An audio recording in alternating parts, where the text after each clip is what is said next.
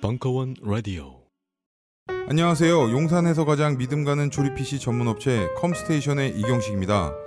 당장이라도 사용하고 있는 컴퓨터를 들어다 던지고 싶을 때, 그럴 때를 대비해 저희 컴스테이션이 용산 선인상가 21동 1층 130호에서 기다리고 있습니다. IT 강국에 걸맞게 믿을만한 조립 PC, 컴스테이션이 신뢰를 바탕으로 그 기회를 제공해드리겠습니다. 궁금하신 점은 문의 주십시오. 011-892-5568번입니다. 우주 최강의 만족스러운 서비스를 제공해드리는 저희 컴스테이션이 늘 기다리고 있겠습니다. 딴지스에게 F1 같은 존재, 컴스테이션은 조용한 형제들과 함께합니다.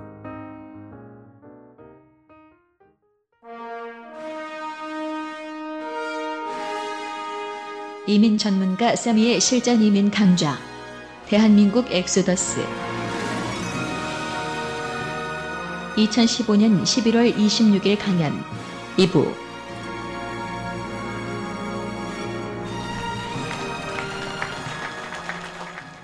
예, 이제 1부에 이어서 2부 시작하겠습니다. 이제 캐나다도 전통적으로 유학 후 이민이라는 프로그램을 많이 이런저런 업체들에서 많이 선전을 하는데, 여기도 사실은 아까 호주하고 비슷한 현상이 일어나요. 직업학교 레벨이라든가 컬리지 레벨에서는 사실상 유학 후 이민이 가능하지 않아요. 그 예전에 이제 CEC라는 제도가 있었는데, 원래부터도 그게 잘 가능하지가 않았는데, CEC라는 제도가 이제 캐네디안 익스피리언스 뭐 클래스던가 그게 약자인데, 캐나다에서 컬리지를 다니고 졸업한 후에 1년 취업을 하면은 영주권을 주겠다, 뭐 이런 뜻이거든요. 근데 문제는 옛날에는 그냥 아무 업체나 가가지고 1년 경력을 쌓으면은 영주권 연결이 됐는데, 최근에는 이제 익스프레스 엔트리 플러스 LMIA라는 제도가 생겼어요. 이제 LMIA라는 제도가 이제 골 때리는데, 이 조건이 굉장히 까다로워요. 현지인 직원을 몇 명 이상, 뭐 10명이든가 고용을 해야 되고, 그 주에 실업률이 6% 미만이어야 되고, 뭐 조건이 뭐 이거 저거 막 있어요. 즉 웬만한 고용주들이 해당이 안 돼요. LMI 통과가 안 돼요. 즉 캐나다에서 경력 1년을 쌓을 수 있는 고용주가 예전에 100곳이 있었다면은 지금 뭐 한두 곳 될랑말랑 이런 상황이 돼버린 거예요. 그러니까는 캐나다에서 뭐 무슨 뭐 어디 나야가라에 있는 무슨 컬리지를 졸업하고 뭐 쉽게 영주권을 받는다, 다 뻥이란 얘기예요. 대신에 좀 레벨이 높은 공부를 하면은 가능하다. 온타리오주하고 이제 BC주가 지금 이런 법이 아직까지는 살아있어요. 익스프레스 엔트리를 비껴가면서. 익스프레스 엔트리 없이 주정부의 노미네이션만 가지고 영주권 신청을 할 수가 있어요. 아직까지는. 앞으로 어떻게 될지는 저도 몰라요.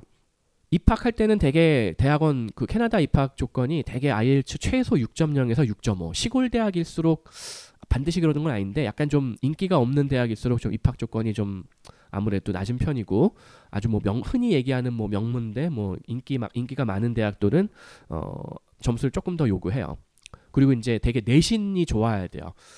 근데 이제 내신이 여기 약간 트릭이 있는데, 대부분의 한국 대학 졸업생들은 이변이 없는 한 3.0을 받거든요.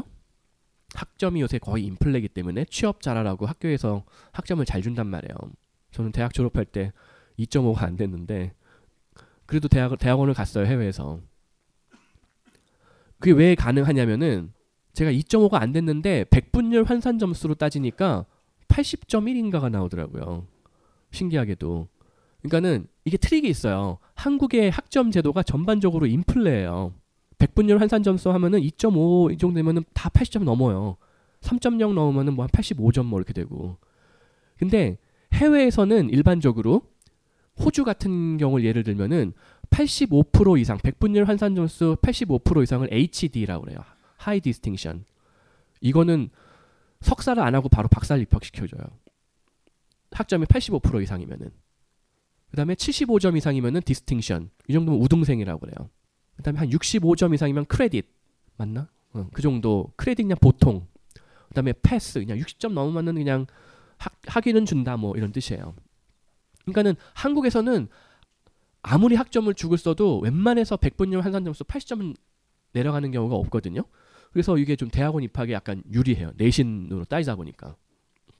그리고 이제 IELTS 점수가 이제 많은 분들이 이제 걱정을 하실 텐데, 이게 과연 내가 받을 수 있는 점수인가? 그러니까 IELTS 6.5 정도면은 토플로도 한 80? 요 정도? 80에서 94 정도 받으면 입학을 시켜줄 텐데, 되게 이제 영어 공부, IELTS 기준으로 설명을 드릴게요.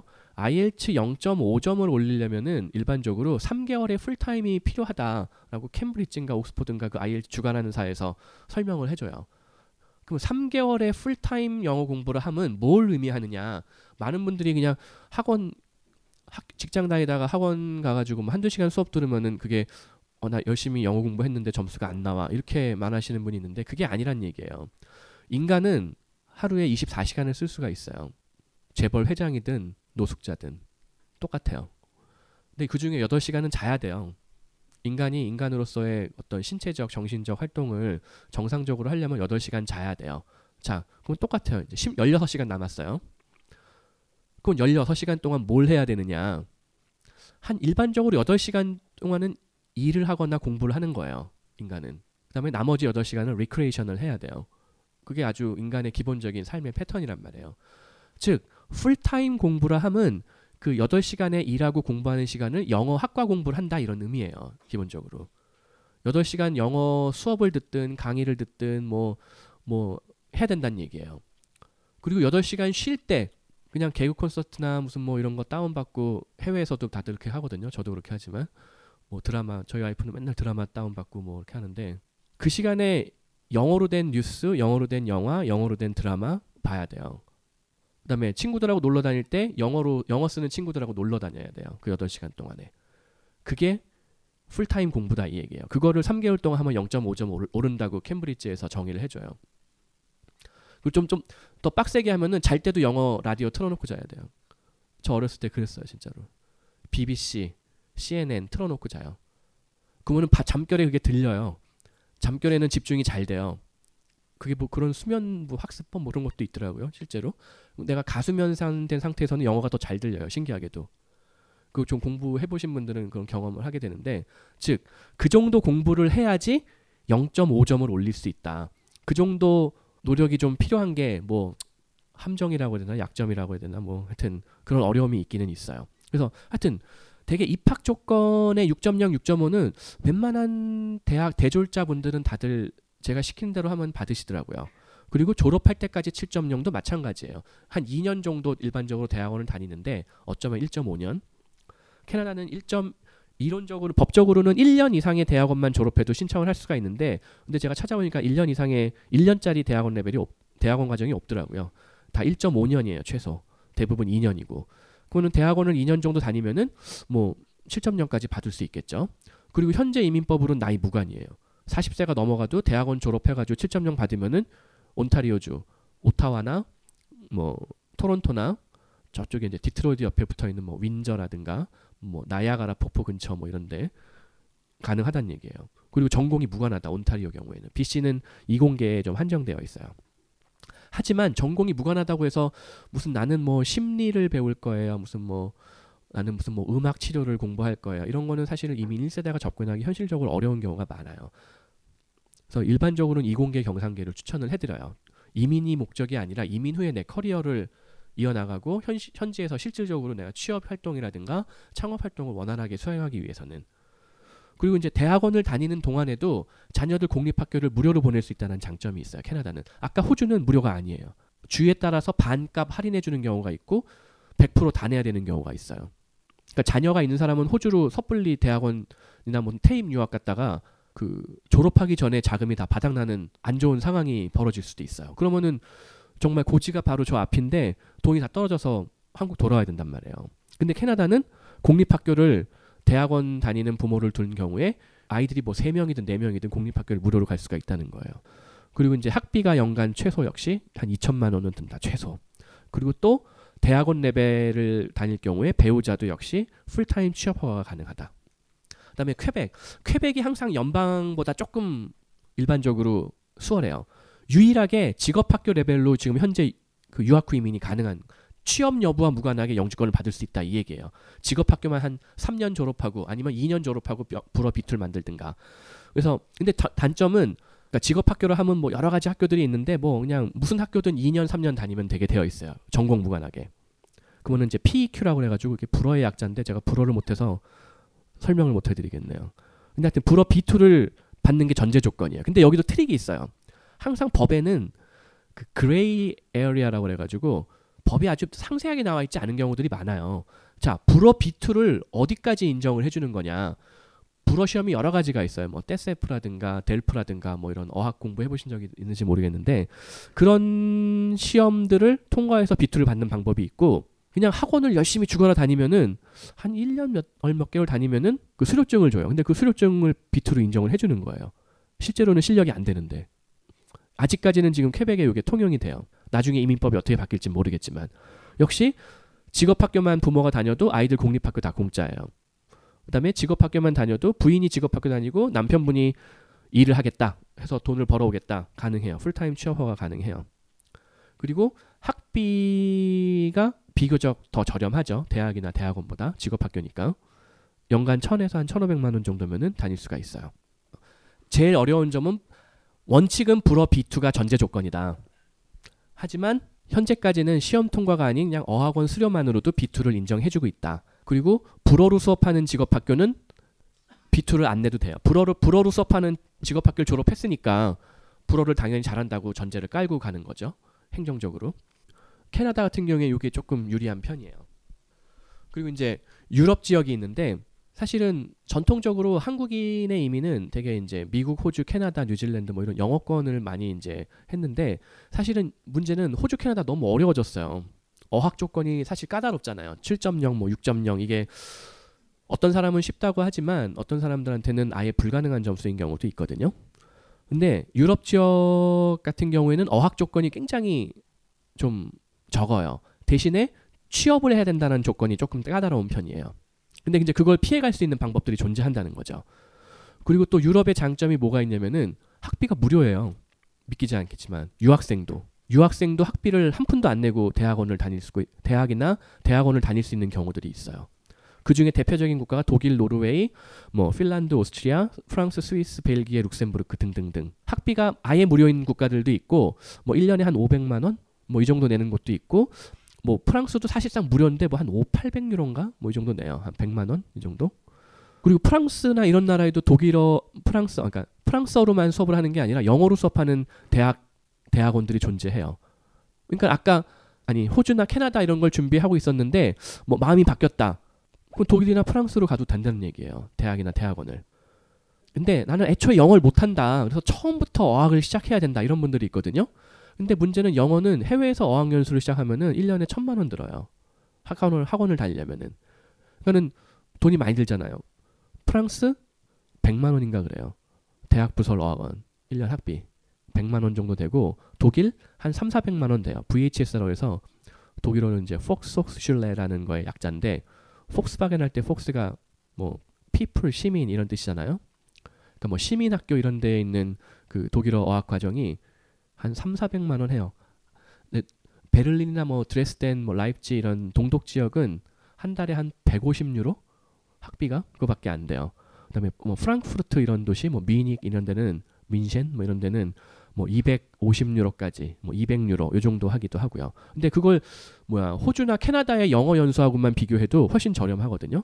사실은 우리가 언제부터 그 영어만 외국어로 치는 문화가 생겼는데 한 80년대 그 유학 자유화가 이루어지기 전까지만 해도 공부를 잘하는데 돈이 없으면 되게 프랑스나 독일로 유학을 많이 갔었어요. 옛날 교수님들 보면은 그쪽 출신 분들이 많으세요.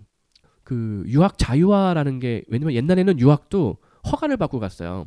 여기 젊은 분들은 그걸 잘 모르 무슨 말인지 이해가 안 될 텐데 옛날에는 유학 간다고 독일 가가지고 망명 신청하면은 영주권을 쉽게 받던 시절이 있었어요. 80년대만 해도.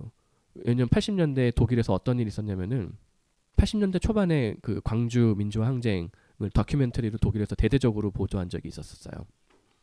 독일 시민은 다 알아요. 한국에서 왔다 그러면 다 그 얘기해요. 옛날 사람들은. 그러니까는 그 당시에 독일에서 유학하는 사람들은 졸지에 난민이 돼버렸어요. 다. 한국 가면 다 저렇게 된다고. 그래서 그냥 다 망명 신청하면 영주권을 그냥 쉽게 줬어요. 그런 시절이 있었어요. 뭐 프랑스 유학생, 뭐 독일 유학생 다 마찬가지예요. 미국도 일부 그래요. 호주도 그랬었고. 80년대 해외 유학하던 분들. 실제로 그런 사례들이 제가 각국의 웬만한 그런 판례들을 읽어보는데 실제 있어요. 그런 받아들여진 사례가 꽤 많아요. 그 UN 웅크라고 해가지고 그 UN 난민 거기 보면은 실제 국가별로 난민 인정된 사람들 숫자가 쭉 나오거든요. 캐나다에서 매년 한 몇백 명씩 받아요. 실제로 한국 사람이. 호주도 몇십 명씩 받고. 누가 했는지는 디테일하게는 안 나오지만 숫자는 나와요. 망명 비자 신청한 사람들이 승인된 게. 믿기지 않지만 통계가 보여줍니다. 자유를 외친 시인 김수영, 위대한 화가 이중섭, 전설이 된 반고흐. 그런 그들의 진짜 모습은 찌질했다. 철없는 가난뱅이, 애정결핍 환자, 우리가 사랑한 위인들의 민낯. 위인전에 속은 어른들을 위한 경쾌한 반전이 시작된다. 딴지일보 인기연재를 책으로 엮은 찌질한 위인전. 완벽하지 않아서 눈물나게 아름답고 찌질했기에 더욱 위대한 그들의 삶이 전하는 위안과 감동. 딴지일보 홀짝 기자의 찌질한 위인전. 전국 서점과 온라인 서점 딴지마켓에 있습니다. 위즈덤 하우스. 그러니까 독일이나 프랑스, 아예 나는 아예 영어를 아예 못하니까 아예 어학연수를 독일어 프랑스어부터 해가지고 하겠다. 그러니까 독일 같은 경우에는 전 가족을 그냥 지금 무비자로, 당장 내일 비행기에 피켓이 있다. 그 전 가족이 그냥 집 정리하고 야밤도주해서 독일에 비행기 딱 타고 내려가지고 무비자 3개월 있을 수 있거든요. 그 안에 VHS 등록하고 거주화가, 학생 거주화가 신청하면은 전 가족이 받을 수가 있어요. 이게 사실은 디테일하게 하면은 뭐 어학 비자, 어학 준비 아니 진학 비자, 정식 학생 비자가 있는데 그 학업 계획서를 어떻게 제출하냐에 따라서 정식 학생 비자를 전 가족이 받을 수가 있어요. 그러면은 남편이 아니 부인이 뭐 어학 연수하는 동안 남편이 풀타임 취업 가능하고 아이들 공립학교 공짜 뭐 각종 이런저런 혜택. 사실은 그 킨더겔트라고 해서 양육비도 주는 데도 있고 안 주는 데도 있고 그래요. 주정부에서. 그거 1년에 1인당 한 2,500유로 되는데 학생 거주허가를 받은 사람은 킨더겔 그 자녀는 못 받게 되어 있는데 문제는 부인이 학생 거주허가를 받으면 남편은 다른 이상한 거주허가를 받게 되거든요. 동반자. 그러니까는 그 배우자가 신청하면 킨더겔트가 나오는 경우가 있어요. 그냥 유학생인데. 그리고 프랑스는 이런 얘기하면 딱 사람들이 거짓말한다고 그러는데 대학을 다니잖아요. 대학원을. 유학생이 임대비를 지원해줘요. 그냥 유학생인데. 프랑스에 무슨 뭐 세금 한 푼 내본 적이 없는데. 그게 뭐 많지는 않아요. 한 200유로 되든가 뭐 한 달에. 근데 그게 굉장히 도움이 돼요. 캐나다하고 호주는 사실은 유학생을 약간 봉으로 보는 시각이 존재해요. 그 교육을, 영미권은 이미 교육을 비즈니스로 인식하는 문화가 정착이 되어 있어요. 같은 EU 국가에서도 영국, 아일랜드는 대학이 무료가 아니에요. 학비 굉장히 비싸요. 근데 비영어권 국가들은 아직도 교육을 공공재로 인식하는 문화가 남아있다는 거죠. 그리고 이제 이 방법의 가장 큰 맹점은 대학원을 졸업했는데 취업을 못할 수가 있잖아요. 인간적으로. 왜냐면 이게 복불복이 아무래도 존재하고, 이공계는 취업을 잘해요. 대체로. 특히 전산과 출신은 거의 취업을 해요. 독일어를 못해도 지금 베를린이나 드레스덴이나 이쪽에 그 벤처붐이 굉장히 불었는데 그 벤처 회사들에서 아예 내부 커뮤니케이션 영어로 하는 회사들이 꽤 많아요. 독일인이 소수예요. 오히려 동유럽이라든가 뭐 인도나 중국에서 온 엔지니어들이 다 있고 그 사내에서 영어로 이야기하자, 이게 그냥 공식적으로. 그리고 독일에 굉장히 유명한 전통적인 그런 제약 회사 중에 뭐 바이엘 뭐 이런 회사가 있는데 지금 바이엘 같은 경우에도 사내 커뮤니케이션은 영어로 이렇게 정해져 있어요.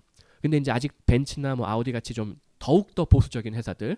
왜냐면 바이엘은 본사가 아마 뒤셀도르프 인근인가 어딘가에 있었고 벤츠는 슈투트가르트, 뭐 아우디도 슈투트가르트였나 모르겠고 하여튼 폴쉐 이런데, 그다음에 BMW가 이제 민셴이라고 있는데 민셴이 어떤 특색을 갖고 있는 도시냐면은 히틀러의 본고장이에요. 거기 막 히틀러 암살하던 무슨 뭐 펍도 있고 뭐 그래요. 근데 그 전통이 아직도 바이에른 주엔 남아 있어요. 전통이라고 해야 되나? 이걸 뭐라 해야 되나? 약간 외국인을 배척하는. 함부르크 가서 신청하면은 쉽게 나오는 영주권이나 무슨 뭐 비자가 똑같은 법인데 연방법을 똑같이 적용을 하는데 민셴 가가지고 신청하면은 아주 애를 먹여요. 그 창구에 앉아 있는 직원이 누가 걸리냐, 약간 복불복 뭐 이런 게 좀 있어요. 그래서 아무튼 문제는 뭐 대학원을 졸업을 했는데 취업을 최악의 경우 못했다. 그럼 아까 그 기법을 쓰면 돼요. 고용주를 내가 만들면 돼요. 법인을 하나 설립하면 돼요. 이제 독일 같은 경우에 이제 GmbH라고 그래가지고. 제가 독일어를 잘 못해가지고 GmbH가 뭐가 약자인지 모르겠는데 영어로는 Limited Liability Company의 약자예요. 영어로 치면은 유한회사, 흔히 얘기하는. 독일은 사실은 법인 설립 조건이 굉장히 까다로워요. 25,000유로 이상의 자본금이 필요해요. 근데 그 돈은 근데 법인 설립이라는 게 되게 이제 어렵게 생각할 수가 있는데 그 자본금이 없어지는 게 아니란 말이에요. 자본금 5천만 원짜리 회사에서 내가 연봉 5천만 원 받으면은 그냥 1년 동안 그 자본금 내가 다 까먹으면 되는 거예요. 물론 거기서 원천 징수하고 뭐 4대 보험 내야겠지만 독일은 그게 좀 세요. 한국보다. 소득세 내고 내 돈으로 소득세 내고 뭐 연금 4대 보험 내고 하면은 그걸 한 2년 유지하면은 대학원 졸업하고 현지에서 경력 2년 유지하면 영주권 전환이 돼요. 그리고 대학원을 졸업하면 일단 임시 취업비자를 먼저 줘요. 독일 같은 경우에. 한 1년에서 한 2년 정도 줘요. 그 안에 취업이 되면은 뭐 굳이 내가 뭐 사업체를 내가 스스로 설립하고 자시고 할 필요가 없고 그렇지 않을 경우에는 하다 했는데 안 됐다. 그러면 그때 뭐 사업체를 하나 설립하는 방법으로 할 수가 있어요. 근데 이제 사업체도 대주주와 대표이사가 동일하면 자영업자로 분류가 돼서 조금 불리하고 대주주는 그러니까 내가 다른 사람에게 투자하는 식으로 하는 방법이 조금 더 유리해요. 사실은. 그래서 이런 식으로 그 시너지를 주면은 프랑스에도 이게 가능해요. 프랑스 같은 경우에는 대학원을 졸업한 사람이 현지에서 최저임금의 1.5배의 연봉을 받으면서 경력을 2년 이상 유지하면은 영주권을 거치지 않고 시민권을 받을 수 있어요. 이걸 대부분 사람들이 몰라요. 프랑스에서 유학 뭐 10년 했어요, 8년 했어요 하는 분들도 몰라요. 영주권을 거치지 않고 프랑스에서 대학원 2년 다니고 경력 2년 만들면 돼요. 그러면은 프랑스에서 최저임금의 1.5배면 얼마냐? 2,000유로가 안 돼요. 프랑스 최저임금이 굉장히 낮아요. 생각보다. 근데 이것도 트릭이 있어요. 대신에 법인 부담금이 커요. 나라마다 최저임금이 주요 복지 선진국 중에서도 뭐 호주는 최저임금이 더 높고 캐나다는 좀 작고 뭐 프랑스는 최저임금이 생각보다 엄청 낮고 뭐 이렇거든요. 근데 그게 보이는 거하고 안 보이는 게 차이가 있기 때문에 그래요. 왜냐? 한국에서도 그 의료보험 내면은 내가 내는 부분이 있고 법인이 내는 부분이 있어요. 근데 내가 연봉에 법인이 내는 부분을 연봉에 포함시키지 않잖아요. 근데 프랑스가 그거예요. 그거에 속으면 안 돼요. 프랑스에서는 그 최저임금의 1.5배가 2,000유로도 안 되는데 월급이 웬만해서 고용주가 채용을 안 하려고 그래요. 왜냐? 최저임금의 1.5배가 1,800유로인가 뭐 그밖에 안 되는데 한국 돈으로 뭐 200 몇십만 원밖에 안 되는데 문제는 법인 부담까지 다 합치면 한 2,900유로인가 돼요. 3,000유로가 조금 못 돼요. 그러니까 엄청난 거예요. 그러니까 법인, 그러니까 고용, 왜 프랑스가 유독 프랑스 유학생들이 제일 취업 안 된다고 그러거든요. 왜 안 되느냐? 사람 하나 잘못 뽑으면은 회사가 아주 그냥 엄청 독박을 쓰는 그런 구조가 되어 있어요. 근데 덴마크 같은 경우가 예를 들어서 최저임금이 굉장히 높아요. 거의 한 10몇 유로에서 한국 돈은 2만 원이 넘어요. 근데 덴마크는 법인 부담금이 우리가 흔히 얘기하는 연봉에서 한 2%인가 밖에 안 돼요. 한국보다 작아요. 즉 임플로이가 대부분의 세금과 보험료를 부담하는 거예요. 그러니까는 훨씬 부담률도 더 크게 보여요. 착시효과. 거의 한 50% 가까이. 그러니까 많은 사람들이 뭐 야 북유럽은 세금이 비싸서 그래. 한국도 사실은 국민연금 꽤 많이 내요. 4.5% 법인이 나 몰래 내주고 있어요. 내 거. 그러니까 4대 보험을 안 들어주려고 그러죠. 법인들이. 근데 덴마크는 그걸 전부 다 개인이 다 내게 되어 있어요. 그러니까는 그 대신 연봉이 많은 거고. 그러니까 결국 착시효과로 인해서 덴마크가 더 연봉이 최저임금이 높으니까 더 좋은 나라 아니야? 꼭 그렇지는 않다는 거예요. 그다음에 여기서 또 하나 이제 설명드리고 싶은 거는 이런 게 있어요. 제가 이제 여기 보면은 그 주요 선진국들만 나열을 했는데 EU 국가들 중에서는 아까도 언뜻 언급했지만 불가리아, 루마니아 이런 나라도 있어요. 불가리아, 루마니아는 복지를 아주 막 잘할 정도의 그 재정은 없기 때문에 유학생한테까지 학비를 무료로 해주지는 않아요. 하지만 여전히 싸기는 싸요. 뭐 불가리아에 무슨 뭐 영어로 수업하는 대학이나 대학원들이 꽤 있는데 뭐 그 1년에 학비가 한 2,000에서 3,000유로? 3,000불? 뭐 이 정도 안팎으로 진학을 할 수가 있어요. 대신에 생활비가 굉장히 저렴해요. 그리고 그런 나라에서 버티고 5년을 버틴 다음에 EU 롱텀 레지던트 퍼밋 뭐 이런 게 있어요. 이게 영주권인데 가끔 이제 카더라 통신 중에 이런 게 있어요. 유럽은 영주권 제도가 없다. 호주와 캐나다와 다르다. 그래서 이민이 불가능하다. 이런 뻘소리가 많이 들리는데 호주나 캐나다의 영주권은 언뜻 보면 영주권을 영원히 거주할 수 있는 권리라고 많은 분들이 착각을 하는데 실제로 그 비자를 받아보면 5년짜리 비자예요. 출입국은 5년밖에 못한다는 얘기예요. 5년 후에 그냥 계속 눌러앉으면 문제가 없지만 그걸로 국경을 출입국을 못해요. 갱신을 해야 돼요. 그리고 그 5년 중에 2년 이상 거주하지 않으면 소멸될 수가 있어요. 즉 영주권은 생각보다 영주권이 아니에요. 근데 그게 똑같아요. EU에도 그걸 똑같이 만들어서 따라서 했어요. 그걸 이제 표현을 퍼머넌트 레지던스라고 하기도 하고, 이제 정식 명칭은 되게 뭐 EC 롱텀 레지던 퍼밋 뭐 이런 식으로 표현을 해요. 즉 불가리아에서 아주 저렴한 생활비로 5년 버티고 영주권을 받으면은 어떤 현상이 일어나냐, 스웨덴이나 독일로 가서 살 수가 있어요. 그리고 이제 이거는 조금 돈을 더 필요로 하는 방법들인데, 사실은 그 수도권의 일반적인 그 중산층이라고 하면 보통 서민들의 일반 자산 선태가 그 통계에 의하면 한 2, 3억 원 정도 되세요.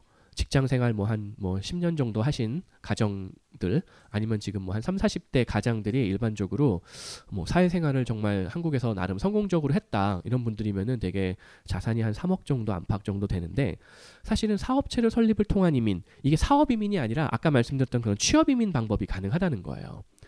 법인과 고용인은 별개의 법적인 주체이기 때문에 내 돈 들여서 내가 투자한 돈을, 즉 내가 삼성전자 주식을 샀다고 해가지고 내가 삼성의 오너는 아니잖아요. 그래서 이게 아까 불가리아 같은 경우에 5년 버텨야 된다고 그랬는데 한 1억 정도면은 5년 동안 생활비가 나와요. 남아요. 뭐 이런저런 뭐 변호사 비용 이런 비용처럼 다 합치고도. 거기 불가리아 같은 경우에 그 대학교 기숙사에 보면 한 달 기숙사비가 뭐 한 100유로 뭐 이렇거든요. 그리고 불가리아의 이제 흑해 연안에 뭐 바르나 이런 도시들이 있는데, 그 뉴욕의 맨하탄의 생활비를 100으로 잡았을 때 바르나의 생활비를 한 18 정도 봐요. 즉 미국 뉴욕 시내의 생활비의 5분의 1로 생활할 수 있다 이 얘기예요. 그러니까 그런 나라에서 그냥 정말 무슨 돌을 닦나 생각하고 뭐 5년을 버티면은 EU 국가의 영주권을 취득할 수 있는 거예요. 이런 식으로 사업체를 그냥 뭐 나쁘게 얘기하면 페이퍼 컴퍼니를 그냥 대충 설립해 놓은 상태에서도. 그리고 이제 요게 조금 유리한 국가가 독일이에요. 현재 독일이 EU의 거의 중심 국가가 돼버렸는데, 대부분의 EU 국가 가입 조건이 뭐냐면은 이민법을 EU에서 권고하는 사항에 맞춰라 이런 내용이 있어요. EU의 권고 사항이 뭐냐, 영주권을 남발하지 말고 5년 이상 거주한 사람에게만 영주권을 주자, 이게 EU의 권고 사항이에요 사실은. 근데 독일은 반칙을 써요. 자기네가 제일 지금 분담금도 많고 파워가 세니까 2년 만에 영주권을 받을 수 있는 길이 있어요. 대신에 연봉을 좀 많이 잡아야 돼요. 한 48,000몇백 유로, 거기다가 법인 부담금 하고 하면은 2년 동안 거의 이런저런 비용 다 합치면 2억 정도가 들어요. 그러면은 2억을 돌려서 내가 거기서 연봉 받고 세금 내고 보험료 내고 하는 거죠. 그 다음에 조건이 또 하나가 있는데, 학사학위, 독일에서 인정되는 학사학위 이상이 있어야 된다. 근데 다행히도 대부분의 한국의 학사학위가 다 인정이 돼요. 이번에는 사이버 대학도 인정이 돼요. 뭐 듣도 보도 못한 무슨 디지털 대학교 뭐 이런 거 다 인정이 돼요. 그거는 그 학교 졸업하고 자금 2억이 있다. 그럼 지금 당장 독일 이민을 신청할 수 있다 이런 얘기예요. 그 2년 후에 이제 조건이 하나, 독일 같은 경우에 이제 뭐 독일어 B1 정도를 만들어야 되는데 대개 어학연수 1년 정도 하면 받을 수 있는 실력인데 뭐 그렇게 되고, 뭐 노르웨이는 3년을 노르웨이 돈으로 38만 크로나 이 정도를 연봉 받은 기록을 만들면은 또 마찬가지로 영주권 전환이 돼요. 근데 옛날에는 38만 크로나 하면은 한 8천만 원 됐거든요. 근데 지금 어떤 현상이 일어나느냐, EU 경제가 폭망했어요 지금. 그래서 옛날에 노르웨이 크로나가 1크로나가 한 200원까지 갔었어요. 지금 얼마냐, 한번 스마트폰 찾아보세요. 130몇 원이래요. 즉 38만 크로나가 5천 몇백만 원 정도밖에 안 돼. 물론 5천 몇백만 원이 사실은 한국의 기준으로 보면은 야 연봉 5천만 사람이 어디 있냐 뭐 이렇게 얘기하겠지만, 사실은 내 돈을 3년 동안 5천만 원씩 연봉을 돌리면 된다는 얘기예요. 내가 어떤 회사에 내가 투자를 했어요. 그리고 그 회사에 취업을 해가지고 연봉을 5천만 원씩 받아요. 그걸 3년 유지해요. 그건 노르웨이, 그다음에 노르웨이어를 A2면은 이제 기초 수준이거든요. 기초 수준의 노르웨이어를 3년 안에 만들면 돼요. 그러면은 노르웨이 영주권을 받을 수 있다는 얘기예요. 믿기지 않지만 이런 얘기 해주면 대부분 사람들이 야 그러면 다 노르웨이 이민 가지 왜 안 가냐, 다 모르니까 못 가는 거죠 뭐. 우리는 생각했습니다. 실외는 가까운 곳에 있다고. 우리가 파는 것은 음료 몇 잔일지 모르지만 거기에 담겨있는 것이 정직함이라면 세상은 보다 건강해질 것입니다. 그래서 아낌없이 담았습니다. 평산네이처 아로니아 친. 지금 딴지마켓에서 구입하십시오. 그리고 노르웨이가 재미가 없어요 사실. 또 막상 가봐야 노르웨이는 모든 술 판매가 국가 지정 샵에서만 해야 돼요. 거의 뭐 공산당이죠. 그러니까 비싸요. 맥주값 무슨 뭐 이런 게, 맥주가 4.4도 이상의 맥주는 허가를 받은 그 국가 상점에서만 팔 수가 있는 거예요. 그러니까는 노르웨이 슈퍼마켓에서는 막 0.5도짜리 맥주 뭐 이런 것만 팔고, 근데 대부분 맥주가 4.5도 이상이거든요. 5도 뭐 6도 뭐 이렇거든요. 그러니까는 맥주 먹으려면은 되게 비싸게 내고 먹어야 돼. 와인도 비싸게 먹어야 되고. 근데 반면에 독일은 독일의 뭐 이제 이마트 같은데 이런 데를 가보면은, 한국으로 치면 이마트 같은 곳, 한쪽 그 복도 에일 섹션이 한쪽은 맥주가, 전 세계 맥주가 쫙 있어요. 그러니까 술 좋아하는 분들은 가면은 안 나오려고 그래요. 가끔 이제 누구랑 이렇게 여행 가가지고 슈퍼마켓을 같이 가면은, 야 이거 봐, 여기 맥주가 전 세계 맥주가 다 있어. 뭐 맥주가 사실은 뭐 페일 에일부터 해가지고 뭐 라거부터 뭐 여러 가지 뭐 흑맥주, 그다음에 정통 독일식 맥주 막 쌉싸람, 그걸 먹다 보면 이제 한국에선 나는 여태까지 속았구나, 나는 정말 재미없는 삶을 살았구나 깨닫게 되는 거죠. 와인도 이제 독일은 전통적으로 좀 더 북쪽에 있기 때문에 이제 밑에서 나는 와인이 안 나고 이제 리즐링 계열의 와인들이 많이 나는데, 이제 레이트 하베스트 리즐링이라고 그래가지고 좀 단단한 뭐 아이스 와인 같은 거 뭐 그런 게 있어요. 뭐 한 10유로도 안 해요, 한 병에. 한국 들어오면 그거 한 5만 원, 6만 원 할 건데 엄청 맛있어요. 그러니까는 뭐 하다 그 얘기 나왔는지 모르겠는데, 그러니까 노르웨이 같은 나라는 생각보다 아까 뭐 어렵지가 않은데, 근데 막상 가보면은 그렇게 뭐 삶이 재밌진 않을 수도 있다. 왜냐, 또 유럽에서도 가장 외져 있어요, 노르웨이가. 노르웨이에서는 육로로 알프스까지 뭐 유럽의 중심지까지 갈 수 있는 방법이 없어요. 노르웨이에서 페리를 차에다가 싣고 타고 덴마크에 내려가지고 차를 타고 또 한참 와서 뭐 함부르크 지나서 뭐 몇 박 며칠을 가야지 갈 수가 있어요. 근데 아까 독일 같은 경우에 슈투트가르트에서 지금 뭐 밖에 눈이 오는지 모르겠는데 눈이 펑펑 와도 고속도로만 인스부르크 옆에 고속도로 넘어가지고 알프스 지나가지고 가면은 이탈리아 베로나까지 반나절이면 가요. 그거는 그 알프스 지나가면 한겨울에도 그 위에는 막 눈보라가 쳐가지고 막 차가 거북이를 같이 가는데, 언덕만 딱 넘어가서 스키장 몇 개 지나가고 이렇게 하면은 갑자기 더워요. 베로나만 가도 굉장히 따뜻해요, 겨울에. 뭐 피렌체 가면 말할 것도 없고. 그러니까는 삶의 라이프 스타일이 다르다는 거예요. 노르웨이 사람들의 일반적인 꿈은 자기 나라에서 은퇴해가지고 푸켓이나 발리 가서 사는 거예요. 아니면은 뭐 남프랑스나 스페인 가서. 그러니까 스페인이 경제적으로 거품이 생겼던 이유가, 그런 북유럽이나 독일의 중산층들이 이쪽에 부동산들을 막 엄청 사들였어요. EU 이후에, EU 통합 이후에 부동산 거래가 EU 간에 좀 더 원활해지고 소유권이라든가 이게 명확해지니까. 그다음에 EU 통합되면서 화폐의 어떤 통합 같은 게 이루어지면서 좀 어떻게 보면 손해를 본 계기긴 하죠. 아무튼 그만큼 북유럽의 이민이 생각보다 어렵지는 않지만 한국인의 라이프 스타일에 맞을 것이냐는 또 별개의 문제라는 거예요. 그리고 이런 유의 방법들은 유럽이 조금 더 쉬워. 유럽은 현재 아직까지는 고용주에 대한 심사, 아까 제가 언뜻 캐나다 같은 경우에 익스프레스 엔트리나 LMIA라는 제도를 통해서 고용주를 별도로 추가 심사한다라는 설명을 드렸는데, 아직까지 대부분의 EU 국가는 고용주의 의도가 뭔지, 왜 이 법인의 목적이 뭔지, 이거를 뭐 전혀 안 따지는 건 아닌데 호주나 캐나다에 비해서 굉장히 덜 따져요. 그러니까는 이게 뭐 밑도 끝도 없는 페이퍼 컴퍼니라 하더라도 법적으로는 막을 방법이 없다는 거예요. 호주나 캐나다는 그걸 지금 걸러내는 시스템이 훨씬 더 치밀하게 되어 있고, 왜냐면 워낙 인도, 중국 뭐 이런 이민자들이 많이 왔었기 때문에. 그래서 이런 비슷한 방법을 호주나 캐나다도 여전히 이용할 수는 있지만 되게 EU 국가들에 비해서는 조금 더 어려운 편이에요. 그래서 어느 정도 작은, 그다음에 아까 그 또 EU 국가도 국가마다 학력 조건이 또 별도로 있어요. 독일은 반드시 학사학위가 있어야 돼요. 노르웨이는 최소 전문대학이 이상이 있어야 돼요.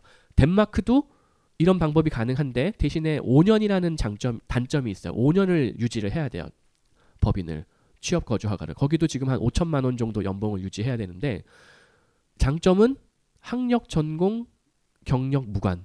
그러니까는 무학이어도 된다는 얘기예요, 법적으로. 연봉만 맞으면 더 이상 묻지도 따지지도 않겠다. 뭐 페이 스케일 뭐 이런 퍼미 스케일 뭐 스킴 뭐 이런 게 있는데, 그러니까 연봉만 몇 정도 맞추면은 뭐 아무것도 안 따질 테니까 와라 뭐 이런 얘기죠. 그리고 이제 업종 얘기가 나와서, 사실은 이쪽 나라에서 좋아하는 게 벤처 회사를 되게 좋아해요. 사실은 벤처 회사 창업이 돈이 덜 들까요? 일식집 창업이 돈이 덜 들까요? 벤처 회사가 훨씬 적게 들어요. 벤처 회사는 노트북만 있으면 돼요. 사무실도 그냥 비즈니스 센터에 하나, 그냥 책상 하나만 빌리면 돼요. 그 월세 한, 싸게 쓰는 데는 뭐 한 200유로 월? 월세 200유로 내고 노트북 하나 있으면은 창업할 수 있어요. 그 벤처에서 뭐 할 거냐? 우리는 뭐 SNS를 이용한 온라인 마케팅을 하고 뭐 블로그 마케팅을 통해서 뭐 너네 나라의 제품을 열심히 팔아줄게. 이렇게 사업 계획서를 거창하게 쓰면 그게 뭐냐? 요새 저희 와이프 아는 그 친구가 제가 호주에 있으니까 거기는 버버리를 싸게 파냐 막 물어봐요. 그래서 뭘 사다 주면 되겠습니까? 했더니 버버리 무슨 패딩 코트를 사달래요. 호주는 패딩 코트를 안 파는데요. 제가 그랬죠. 근데 유럽에는 패딩 코트를 팔 거 아니에요. 근데 이게 한국에서 250만 원짜리 무슨 패딩 코트가 있대요. 난 모르겠는데 그걸 왜 있는지는 모르겠는데 입는 사람들이 존재한단 말이에요. 시장이. 근데 그걸 영국에서 제가 이렇게 한번 서칭해보니까 얼마냐? 160만 원이에요. 지금 한 EU FTA 돼 있잖아요. 영국은 제가 부가가치세가 얼마인지 모르겠는데 독일 같은 경우에 부가세가 19%거든요. 그 160만 원짜리에다가 배송비 해가지고 나는 뭐 여기다가 마진 안 붙이고 그냥 줄게 해도 19% 부가세 환불값을 받을 수 있어요. 환급. 여기 회계 담당하시는 분들은 무슨 말인지 바로 이해가 되는데 물론 이제 행정적으로 좀 처리가 이게 수출냈다라는 걸 증명을 하고 뭐 해야 되긴 하지만 부가세 19%를 그냥 내 마진으로 가져갈 수 있다는 얘기예요. 그럼 나쁘지 않거든요. 물론 더 붙여도 되고 마진을. 그러니까 그런 유의 구매대행 비즈니스만 해도 법적으로 아무런 문제가 없다 이 얘기예요. 그 자본이 뭐 들어가요? 이베이에 가끔 제가 알고 보니까 이베이에서 맨날 이렇게 매달 무슨 뭐 그 셀러 뭐 교육하고 뭐 이런 거 있을 거예요. 뭐 지마켓이든 뭐 이런데 그것도 엄연한 온라인 기반의 벤처 비즈니스가 될 수 있다는 얘기예요. 조금 그럴듯하게 사업계획서를 쓰면. 그러면 그쪽 사람들은 이게 무슨 대단한 우리나라에서 한국에서 엔지니어가 가지고 무슨 뭐 페이스북 같은 사업을 하려나 보다 이렇게 생각을 해요. 실제로 한국은 엔지니어가 많으니까 그냥 어디 테헤란이나 어디 구로동당 가가지고 돌 던지면 다 IT 개발자고 그러거든요. 근데 해외는 가보면은 대학 졸업자가 한 30명? 아니 30% 뭐 이렇게 돼요. 덴마크 이런데 대학 졸업자가 전체 인구의 뭐 한 20%? 30%밖에 안 돼요. 그 중에서 전산을 전공한 사람 한 움큼이에요. 없어요. 그러니까는 한국의 이런 뭐 학사학위를 가지고 있으면 일단 거기서 뭐라고 표현하냐면은 이 이민 프로그램들 이런 취업 이민할 때 조건이 뭐냐 highly skilled professional이라 된다고 그래요. 이게 뭐지? 굉장히 막 엄청난 무슨 노벨상 수상자가 가야 되나? 조건을 읽어보면 학사학위가 있어야 될 것. 땡. 학사학위 한국의 사이버 대학 인정. 끝이에요. 믿기지 않지만. 그러니까 한국에서 사이버 대학 졸업이 어려워서 힘들어요. 뭐 학비가 비싸서 못 다녀. 이런 사람은 별 솔직히 없잖아요. 일반적인 뭐 보통의 서민이라면은. 그러니까는 생각보다 그 요구하는 수준이 한국인 기준으로는 맞추기가 쉽다는 거예요. 그리고 이제 사업체 설립이 별게 아니다. 다 이게 페이퍼 절차예요. 법인을 설립한다 그러면 사람들이 되게 그 겁을 내는데 뭐 공장을 지어야 되나? 아니라는 거예요. 대부분의 법인이 이런 말씀이 이게 디스가 아니라 딴지 그룹인가요? 그냥 개인 주식회사 하나예요. 여기 사무실 쪽에 하나 있잖아요. 끝이에요 이거. 제가 알기로 딴 데 사무실 없으실 거예요. 이게 회사 다예요. 뭐 별거 없어요. 옛날에 제가 직장생활 조금 할 때 아셈타워라는 데 비즈니스 센터에서 근무를 했는데 거기에 구글이 있었어요. 구글 코리아가. 직원 몇 명 있었는지 알아요? 처음 시작할 때? 3명 있었어요. 3명. 사무실 내 구글 코리아 사무실 갔는데 여기 피아노 있는 거 요만큼이에요. 사무실. 비즈니스 센터에. 한 칸. 그거였어요. 자본금 5천만 원. 땡. 그렇게 쉬워요. 법인이라는 게 실체가 없어요. 아니 실체가 없는 게 아니라 뭐 의도적으로 누군가를 속이기 위해서 페이퍼 컴퍼니를 만들라는 얘기가 아니에요. 지금 오해하시면 안 되는데 법인을 설립한다는 거를 굉장히 이런 얘기하면 네? 공장을 지어야 되나요? 이게 아니란 얘기예요. 법인이라 함은 그 실체는 대부분 페이퍼 쪼가리에 불과하다. 사무실이 반드시 있어야 되는 나라. 독일 같은 경우에는 세무서에서 너네 사무실이 어디냐 막 따지고 그러긴 해요. 그래서 비즈니스 센터에서도 반드시 내 책상이 하나가 있어야 돼요. 그래서 돈 내고 내 책상을 하나 놔줘요. 거기다가. 프랑스는 필요 없어요. 그냥 주소지만 있으면 돼요. 나라마다 그게 조건이 다 다른데 아무튼. 그리고 자본급 독일은 25,000유로라고 그랬잖아요. 이거는 25,000유로는 좀 센데 프랑스 1유로예요. 자본금 1유로. 영국 LLC 1유로예요. 자본금 1유로만 있으면 회사를 설립할 수가 있다는 얘기예요. 물론 그걸로 월급을 못 주지만. 그리고 법인과 고용계약서 작성하고 그 고용계약서를 들이밀어 가지고 임시비자를 받아요. 그럼 나라마다 EU의 나라마다 2년에서 5년 정도 체류하면은 영주권으로 전환을 해줘요. 근데 여기서 가장 어려운 부분이 결국 내 돈으로 세금, 연금, 보험을 낸다는 얘기예요. 그러니까는 돈이 많이 나가죠. 이게 꽤 세단 말이에요. 복지국가의 특징이 세금, 연금, 보험이 세다. 근데 아까 얘기했죠. 독일 같은 경우에 킨더겔트 1인당, 자녀 1인당 2,500유로. 다시 돌려받을 수 있어요. 자녀 2명이면 5,000유로 받아요. 자녀 3명이면은 이 7,500유로 받아요. 매년 돌려받는 게. 자녀가 4시면 믿기지 않지만 10,000유로를 줘요. 나라에서. 아무것도 안 했는데. 제가 애가 3시거든요. 이런 얘기하면 사람들이 또 거짓말한다고 그럴까봐 제 말을 잘 안 하는데 호주 정부에서 1년에 저 애 셋 있다고 한 2,000몇만 원 받아요. 얼마 전에 우리 와이프가 애를 낳았는데 나이가 많아요. 우리 와이프가 40이 넘었는데 도저히 제왕절개를 하지 않으면 출산이 불가능하다고 그래가지고 세됐다 이거 돈 엄청 나오는 거 아닌가. 저도 사실은 호주 영주권 시민권 딴지 엄청 오래됐지만은 병원에서 뭐 입원을 한다든가 뭐 이렇게 큰 병원에 가본 적이 없었거든요. 그래서 그때 처음 갔는데 제왕절개 했더니 갔더니만 의사가 산부인과 의사, 마취과 전문의, 그다음에 또 소아과 전문의가 3명이 와가지고 대기하고 있고 간호사가 막 30~40명씩 있어가지고 우리 하나를 대기하고 있어요. 근데 아마 우리 것만 하니까 몰아가지고 수술하는 것 같아요. 그래서 비용을 다운시키겠죠. 하지만 한국에서 그 정도 인력이 들어오면은 한국에서도 몇백만 원이 나와요. 제가 알기로. 제왕절개를 하면은 뭐 미국 이런 데서 하면 한 뭐 2~3만 불씩 깨지고 그래요. 제왕절개 하면은 제왕절개하고 병실에 있는데 동양인은 또 이게 백인에 비해서 회복 속도가 느리거든요. 이유는 모르겠는데 그러니까는 너무 힘들어하고 하니까는 또 우리 와이프가 영어를 잘 못하니까 제가 계속 통역을 해주고 해야 되니까는 1인실로 가라고 그러더라고요. 독실로 그냥 바꿔줘서 또 세댔구나. 그래서 뭐라고 말도 못하고 그냥 가서 독방에 가서 있었어요. 그거 한 3일 썼는데 뭐 아기가 뭐 황달기가 있는 건데 동양인은 원래 황달기가 좀 더 있다고 그러더라고요. 근데 그걸 얘네들이 잘 몰랐는지 더 있어야 된다고 근데 막 울면서 퇴원시켜달라고 그래서 한 4일인가 있었어요. 막 울진 않고 울상을 지었어요. 그랬더니 알았다고 퇴원시켜준다고 그러면서 이제 계산을 해야 되는데 약을 이제 뭐 약이 2가지 마취제가 있는데 아주 강한 마취제가 있고 그냥 뭐 파나돌 뭐 파라세타몰 계열의 약한 마취제가 있는데 아주 센 마취제는 한 일주일치 지어줄 테니까 아프면 계속 먹어야 된다고. 저는 배를 찢는 아픔을 느껴본 적이 없어서 그 고통이 얼마나 큰지 모르는데 뭐 우리 와이프 말로는 되게 아프대요. 하여튼 그거 일주일치 받고 약 나왔는데 나갈 때 이제 계산서를 딱 받았어요. 얼마 나왔을 것 같아요? 6불 10센트. 한국 돈으로 6,000원이 안 돼요 지금. 근데 주차비가 23불 나왔어요. 내가 한 1박 2일 동안 차를 안 뺐어요. 대부분의 복지국가들이라고 우리가 흔히 얘기하는 국가들이 되게 이런 시스템을 가지고 있어요. 그러면 자, 내가 의료보험을 여기서 세금, 연금, 보험 낸 게 놀고 먹고 있지 않다는 얘기예요. 의료보험이 다 이런 식으로 적용이 되는 거예요.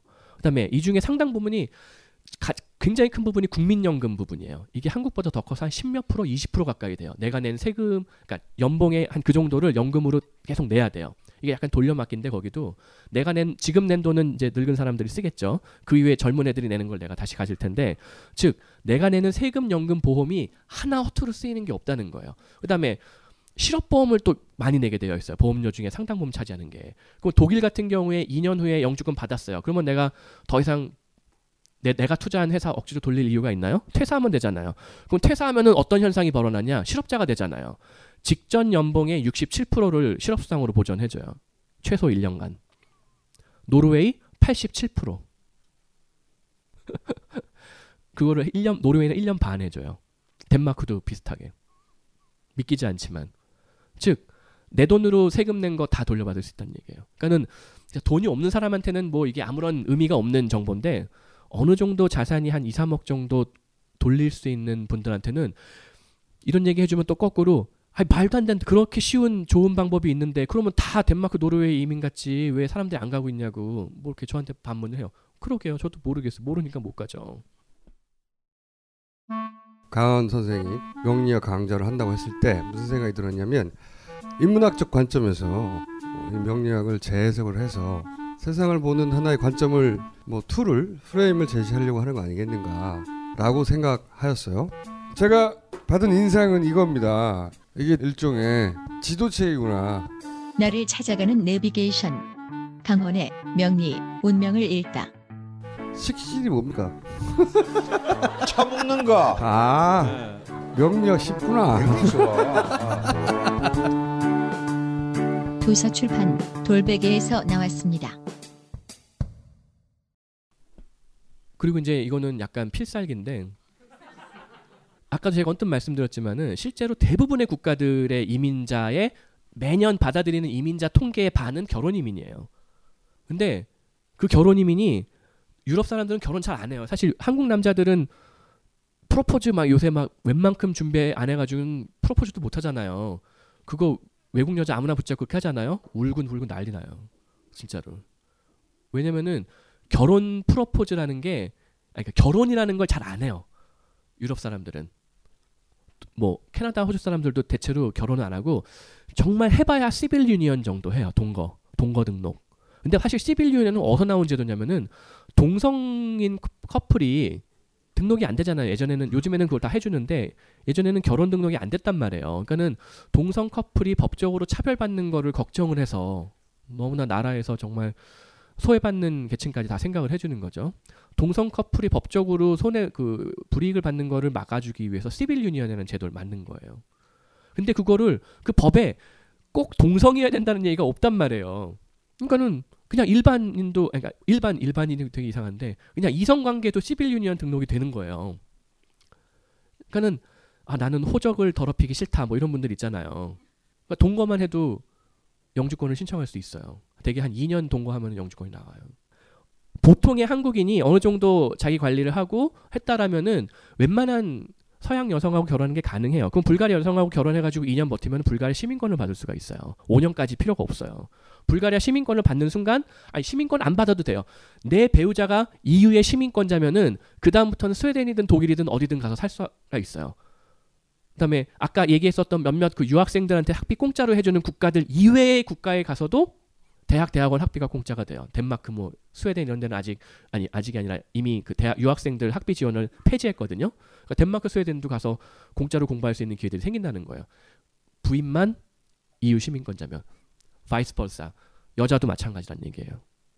그다음에 이제 요거는 그 약간 좀 이제 엘리트, 나름 나는 이제 공부에 소질이 있다 이런 분들한테 좀 권해드리는 방법인데, 이것도 마찬가지 동유럽이나 이제 뭐 남유럽 쪽에 이런 학교들이 좀 있는데 영어로 수업하는 의대나 치대들이 있어요. 나는 꼭 해외에서 의사가 되고 싶다 이런 분들이 있거든요.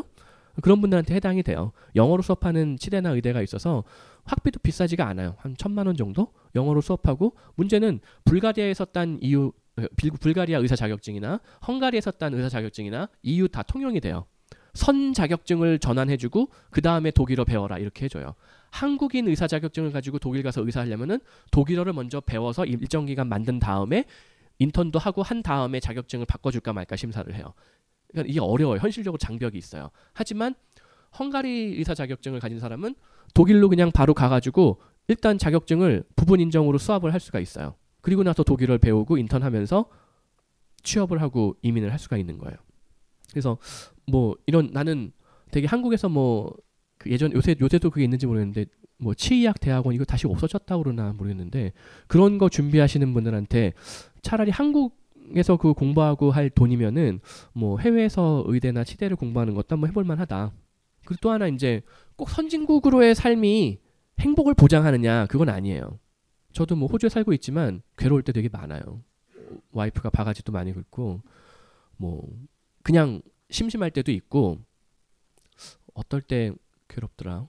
얼른 생각은 안 나네. 별로 괴로울 때가 없네요 생각보다. 와이프가 바가지 긁는 거 외에는. 근데 개발도상국에서의 삶이 어떤가? 여기 개발도상국 뭐 인도네시아나 뭐 이런 뭐 베트남이나 이런 데서 살아보신 분이 있는지 모르겠는데 굉장히 럭셔리하게 살아요. 가정부 한 둘, 셋 두고 살고, 뭐 가정부 월급이 얼마냐 인도네시아에서 한 10만 원 해요 한국 돈으로. 그럼 가정부 둘 두면 20만 원, 30만 원. 솔직히 한국 요새 일반적인 소비 패턴으로 봤을 때 돈도 아니잖아요. 그리고 또 이제 그것도 자카르타 같은 도시가 그 정도고, 이제 뭐 인도네시아에서도 뭐 발리, 롬복. 발리는 이제 관광객이 많고 롬복은 좀 덜한데 지금은 조금 더 올랐을지 모르겠는데, 그 롬복에서 김밥 사 먹으면은 한국 분이 하는 식당에 가서 김밥 사 먹으면 얼마냐면은 한국 돈으로 한 김밥 몇 줄 사 먹으면 5만 원 내라 그래요. 그래도 어떻게 해요. 애들이 김밥 먹고 싶다는데 사줘야 될 거 아니에요. 근데 거기 일하는 아가씨 월급이 5만 원이에요. 믿기지 않지만. 동유럽 EU 국가, 아까 말씀드렸죠. EU 국가인데도 불가리아인데도 월급이 한 30만 원, 40만 원 해요. 러시아 CIS 국가, 우크라이나 뭐 있는데 뭐 몰도바, 벨라루스, 싱글 남성분한테 제가 많이 추천드리는데 마찬가지 거의 20대 초반 여성이 취업한 경우가 없어요. 벨라루스 대표적인 독재 국가인데 우크라이나도 뭐 조금 낮았긴 하지만 그리고 뭐 중남미도 마찬가지. 중남미 뭐 파라과이 이런데 5,000불만 예치면 영주권 바로 줘요. 뭐 그 절차가 좀 생각보다 쉽지는 않은데 기본 조건이 5천만 원이 아니라 5,000불을 그냥 그 나라 어떤 그 허가받은 은행에 예치를 해놓으면은 영주권을 줘요. 아프리카, 남아공 같은 데에도 굉장히 생활비가 저렴해요. 그 기후는 호주급인데. 그래서 선진국에서 경험할 수 없는 라이프스타일이 가능해요. 뭐 인도네시아 자카르타 가면 교민이 몇 명 있을 것 같아요? 한국 교민이? 한 3,000명 있을 것 같죠? 5만 명 있어요 지금. 그분들이 한번 가면은 한국을 잘 못 돌아요. 왜냐면은 일단 부인분들이 손에 물을 안 묻히고 살아요. 되게. 설거지하는 부엌에서 일하는 가정부 따로 있고 조금 이제 사는 집은 청소하는 가정부 따로 있고 애가 있는 집은 애 보는 가정부가 따로 있어요. 그 운전기사 한 둘씩 있는 집도 있고 차를 2대를 써야 되면 대중교통이 너무 안 좋으니까 엄마 차 아빠 차 따로 있어요. 근데 차값은 좀 비싸요. 이런 나라들 또 엉뚱하게. 근데 이제 운전기사 월급 30만 원. 그래서 인도네시아 가서 교민들하고 얘기해보면은 아우 인도네시아 살 곳이 안 돼 막 이렇게 얘기해요. 너네 가정부 관리하는 게 얼마나 힘든지 알아? 뭐 실제 속을 많이 썩여요 실제로도. 그리고 뭐 운전기사가 뭐 말을 안 듣는다느니 뭐 그런 고민을 갖고 살아요. 그래서 선진국으로의 이민만 사실 또 정답이 아닐 수도 있다는 거예요. 그리고 대부분의 이런 나라들은 이민법이 선진국보다는 조금 수월한 편이에요. 어느 정도의 한국에서 보통 사람의 자산으로 가가지고 굉장히 좀 럭셔리한 라이프를 실제로 즐길 수가 있어요. 근데 그 중에서 일반적으로 저는 뭐 필리핀 이런 나라는 지금 이미 그게 많이 초반에 알려져가지고 사람들이 많이 갔지만 오히려 역효과를 내고 있고 있는데 필리핀은 저는 오히려 비추고 그 이외에 나머지 뭐 라오스, 베트남, 뭐 인도네시아 이런 데 안 알려진 굉장히 좋은 국가들이 있어요. 사실 이제 2시간이 다 끝났는데요. 이제 Q&A 세션을 하도록 하겠습니다. 적응 실패 사례에 대해서 하나 설명을 드리면요. 되게 적응에 실패하는 경우가 귀가 얇은 분들이 적응 실패를 많이 해요. 뭐 일식집이 잘 된대 해서 일식집을 했다가 안 되거나 뭐 아니면 다시 무슨 뭐 용접을 배우면은 이민이 쉽대 또 일로 갔다가 그러니까는 아까 얘기했던 무슨 카더라 통신 이런 거를 좀 잘 믿는 분들이 실패 확률이 높아요. 그다음에 인종차별 이거 굉장히 중요한 포인트인데 사실은 대놓고 인종차별을 당하는 경우는 극히 드물어요. 문화적 차이로 인한 오해는 굉장히 많이 생겨요. 무슨 얘기가 있냐면은 대부분의 서양 국가에서는 그 모든 질서에 순서가 있어요. 어떤 가치관의 순서. 여자, 아이, 그다음에 남자. 아니 노인, 남자. 성인 남자는 무조건 모든 걸 뒤에 가서 해야 돼요. 근데 한국 사람들은 엘리베이터 탈 때 문이 열리면은 안에 있는 사람이 내리지도 않았는데 막 들어가요.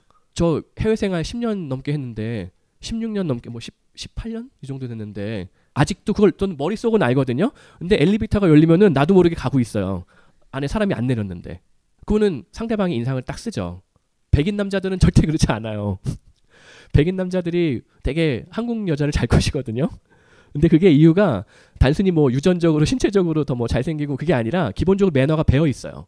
아이들과 그 여자들을 이렇게 돌봐주는 그냥 어렸을 때부터 그냥 그게 생활화되어 있어요. 근데 한국인들은 그게 안 돼 있단 말이에요. 모든 습관이. 그리고 제가 처음 호주 갔을 때 백인한테 처음 막 욕 비슷하게 먹은 적이 있었는데 한국에서는 버스가 오면은 빨리 타려고 이렇게 내려가잖아요. 단을. 이 뭐라 그러지 이거를? 이 도로 인도에서 차도 내려가잖아요. 버스가 와요. 나도 모르게 차도 내려갔죠. 버스 운전사가 버스를 그냥 막 정말 영화에서 나오듯이 끽 세우더니 시동을 끄고 내려요. 근데 나한테 막 욕은 못하는데 딱 보니까 동양이니까 욕은 못하겠고 막 뭐래 죽으려고 환장했냐고.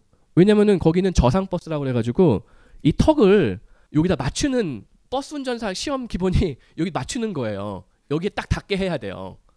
그리고 버스가 올라갔다 내려갔다 막 그래요. 그러니까는 자기 와서 버스 안에 뛰어드니까. 그리고 이런 적도 있어요. 이제 차선을 버스랑 저랑 달리고 있었는데 저는 그냥 내가 앞에 있었으니까 내가 먼저 가려고 그랬는데 버스 자꾸 끼어들려고 그러는 거예요. 나쁜 놈이. 이거 인종차별하나? 내가 운전하는 걸 알았나? 근데 하여튼 내가 먼저 갔어요. 그러고 나서 이제 뭐 정지되는데 버스 운전사는 나한테 뭐라고 얘기 안 하는데 저기 뒤에 있었던 트럭 운전자 아저씨가 막 씩씩거리면서 오는 거예요. 막 오더니 나를 딱 보니까 욕을 하려고 그러다가 동양이니까 차마 욕을 못하고 막 뭐라 하는데 버스 왜 양보 안 하냐고. 근데 버스 뒤에 보니까 나중에 보니까 뭐 기브웨이인가 기버웨이인가 하게 돼 있어요.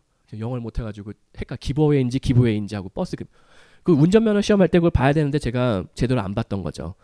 머리숱만 모든 버스를 대중교통수단에게 무조건 모든 차는 양보를 하게 되어 있는 거예요. 그 도로교통법에. 당연한 아마 한국 도로교통법에도 그렇게 되어 있을지 모르겠어요. 모든 대중교통에 그러니까 버스에 양보를 하게 되어 있었는데 그건 저를 안 지킨 거죠. 그러니까는 뒤에 있었던 트럭 아저씨가 열받아가지고 내려가지고 저한테 뭐라 그래요. 그게 인종차별일까요? 얼마 전인가 그 진중권 씨가 독일 가서 인종차별 당한 얘기하면서 라이스 프레서라고 누가 그랬다고 그런 얘기를 했어요. 지하철에서 문이 딱 열렸는데 다짜고짜 그 사람이 나한테 라이스 프레서라고 뭐 이런 쌀 먹는 놈 뭐 이렇게 욕을 했대요. 근데 제가 그 상황을 뭐 본 건 아니에요. 그냥 추측을 해보면은 아무 이유 없이 욕을 하진 않았을 거라는 거예요. 자, 지하철 문이 열리면 어떻게 되죠? 다 내린 다음에 노인이고 뭐고 다 내린 다음에 젊은 남성은 나중에 타야 돼요. 다른 사람 다 탔나 보고. 그게 그냥 일반적인 서양의 매너예요. 뭐 누가 그렇게 가르쳐준 사람은 별로 없는 것 같은데 다 그렇게 해요. 왜 그런지 모르겠는데. 근데 그 진중권 씨가 거기서 노인네가 욕을 했다고 그랬거든요. 그러니까 노인네가 있는데 앞에 딱 가로막고 있으니까 얜 뭐지? 그랬겠죠. 아마도 혹시 제가 추측하기에 뭐 제가 그 사람의 뭐 속을 그 노인네분의 속을 들여다본 적은 없어요. 그러니까는 대부분의 인종차별이라는 게 이런 데서 나타나는 경우가 90% 이상이에요. 문화적인 차이, 매너의 차이. 실업수당 일반적으로 해외에서 실업수당을 할 때는 기본적으로 구직 활동을 어느 정도 요구하기는 해요. 아예 요구하진 않고 되게 이제 그 고용지원센터 같은 데서 계속 이제 그 이력서를 나 대신 내주고 뭐 매칭을 해줘요. 그래서 채용되면 좋고 안 되면 실업수당 받는 거예요. 그래서 옛날에 호주 같은 경우엔 그런 게 있었어요. 그게 점수화 해가지고 뭐 몇 년 동안 실업을 하면은 공무원 채용할 때 뭐 점수를 가산점을 주나 뭐 이래가지고 실업수당 많이 받은 사람은 공무원 채용된다고 뭐 그러던 시절이 있었어요. 그러니까는 실업수당을 많이 받으면은 그거 주기 싫어가지고 어떻게 해서든 이렇게 채용을 막 연결을 해줘요.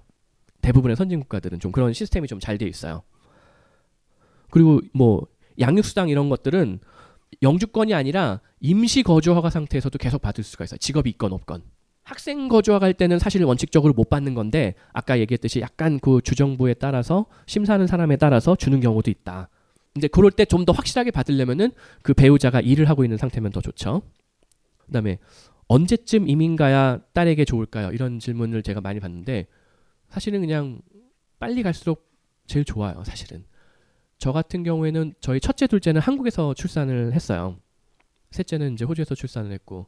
근데 첫째가 이제 말을 배우기 시작하고 유치원 가기 들어가기 시작할 때가 되니까는 일단 한국에서 유치원 보내는 비용이 많이 들고 그다음에 뭐 어디 용인 뭐 이런 데 변두리 살았는데도 동네에서 좀 좋다는 유치원 가니까 한 달에 50만 원이래요. 아 그래 이 정도는 내가 우리 딸을 위해서 희생할 수 있어. 근데 무슨 그거는 기본 요금이었던 거야 알고 보니까. 거기다가 뭐 특별활동 하니까 한 달에 한 100만 원 내려. 내가 대학 다닐 때도 한 100만 원 내고 학교 다녔는데 어떻게 1000만 원을 내고 유치원을 다니냐. 그건 있을 수가 없다. 이제 더 이상 한국에서 애들을 키울 수가 없으니 호주로 가자. 그러니까 되게 아이가 가급적이면은 어릴 때 가는 게 유리하고 특히 제일 중요한 시점이 있는데 만 12세, 언어학적으로 만 12세를 전후로 원어민이 되느냐, 원어민이 못 되느냐가 나눠져요. 일반적으로. 만 12세 이전에 외국어를 배운 사람은 그 언어의 원어민이 될 수가 있어요. 바이링구얼이 완벽하게 될 수가 있는데 만 12세가 넘어가면은 뭐 변호사나 의사 같은 전문직을 딸 수는 있지만 전문직에 종사할 수 있을 정도의 어학 실력을 현지에서 키울 수는 있지만은 원어민이 되지는 못한다. 일반적으로. 그래서 마지노선이 만 12세 이전에 가는 게 좀 유리하지 않을까. 만 12세 이후에 갈 경우에는 아이들의 적응이 훨씬 더 어려워질 것이다. 불가능한 건 아니에요. 그다음에 캐나다 퀘벡 같은 경우에 이사를 거주지를 변경 원칙은 아니에요. 퀘벡에서 영주권을 받았으면은 시민권 받을 때까지 한 4년 걸리는데 4년 후 시민권 확정될 때까지는 원칙적으로 퀘벡에 거주하는 게 맞아요. 근데 이제 뭐 한국 위장 전입처럼 외국도 그게 사실 있어요. 위장 주소, 뭐 위장 주민등록, 학교 때문에 뭐 그런 경우도 있기는 있고. 근데 뭐 내가 퀘벡에 주소지를 두고 있는데 어디 뭐 저기 어디 뭐 밴쿠버에 뭐 장기간 체류했다, 누가 잡으러 올 거예요? 그건 아니란 말이에요. 하지만 원칙을 지키는 게 사실 주정부에 대한 의리다. 주정부에서 나를 영주권을 줬으면은 거기에 세금도 내고 거기서 애들도 교육시켜가지고 뭐, 그리고 실제 영어하고 불어를 바이링구얼로 배웠을 경우에 그 사람의 인생의 라이프스타일, 어떤 세상을 보는 눈과 영어만 할 줄 아는 사람의 세상을 보는 눈 또 달라요. 대개 이제 미국 교포 자녀들 중에 생각보다 레드넥 같은 정서를 가지고 있는 사람들이 있어요.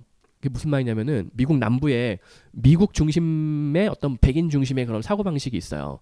언젠가 한번 제가 덴마크 대사랑 어떻게 뭐 하는 게 있었는데 캐나다에서 온 교포가 무슨 뭐 이렇게 이거 CPR 뭐 교육을 하고 있었는데 덴마크 사람 이름이 되게 좀 어렵거든요, 읽기가. 그럼 막 그 캐나다 백인, 아니 한국 교포인데 자기는 이름이 뭐 데이빗 뭐 이런 거죠. 뭐 데이빗 킴 뭐 이런 거.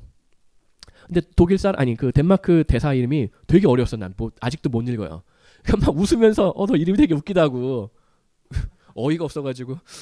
그러니까는 영어만 할 줄 아는 사람은 생각보다 프랑스어를 쓰는 세계가 따로 존재하고 독일어를 쓰는 세계가 따로 존재하고 스페인어를 쓰는 세계가 따로 존재한다는 거를 받아들이질 못해요, 본능적으로. 그러니까 그냥 살아오면서 프랑스는 프랑스에서만 쓰는 게 아니에요.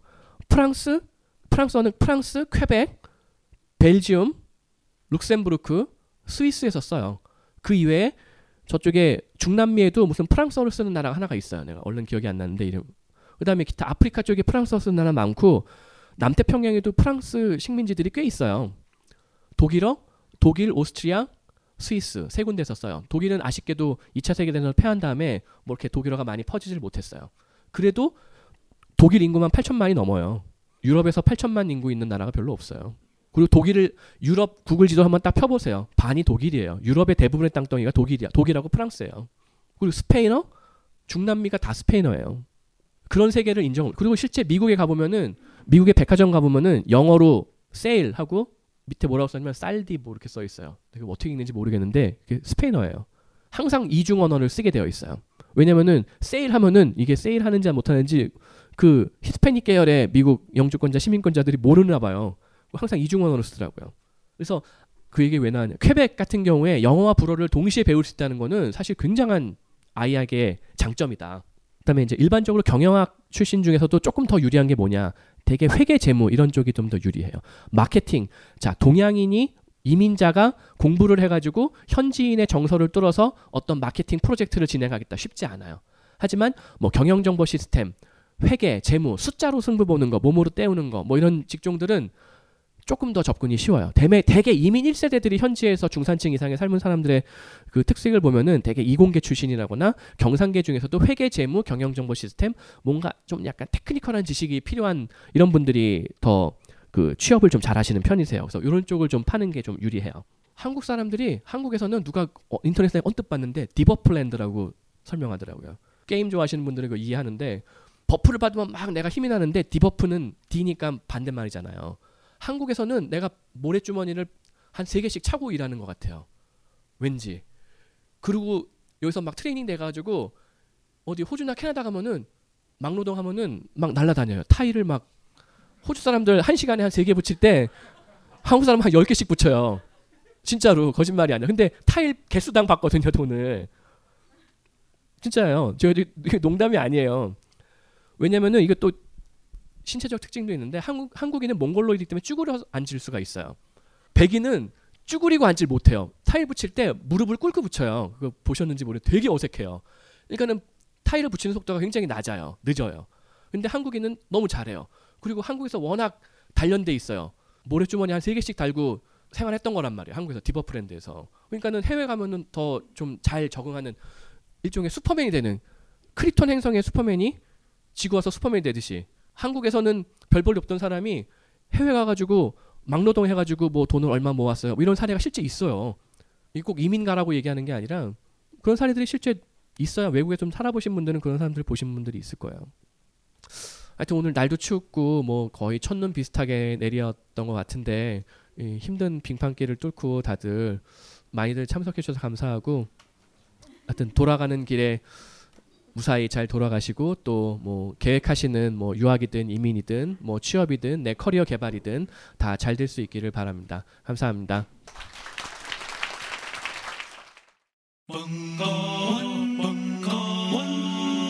벙커원 라디오.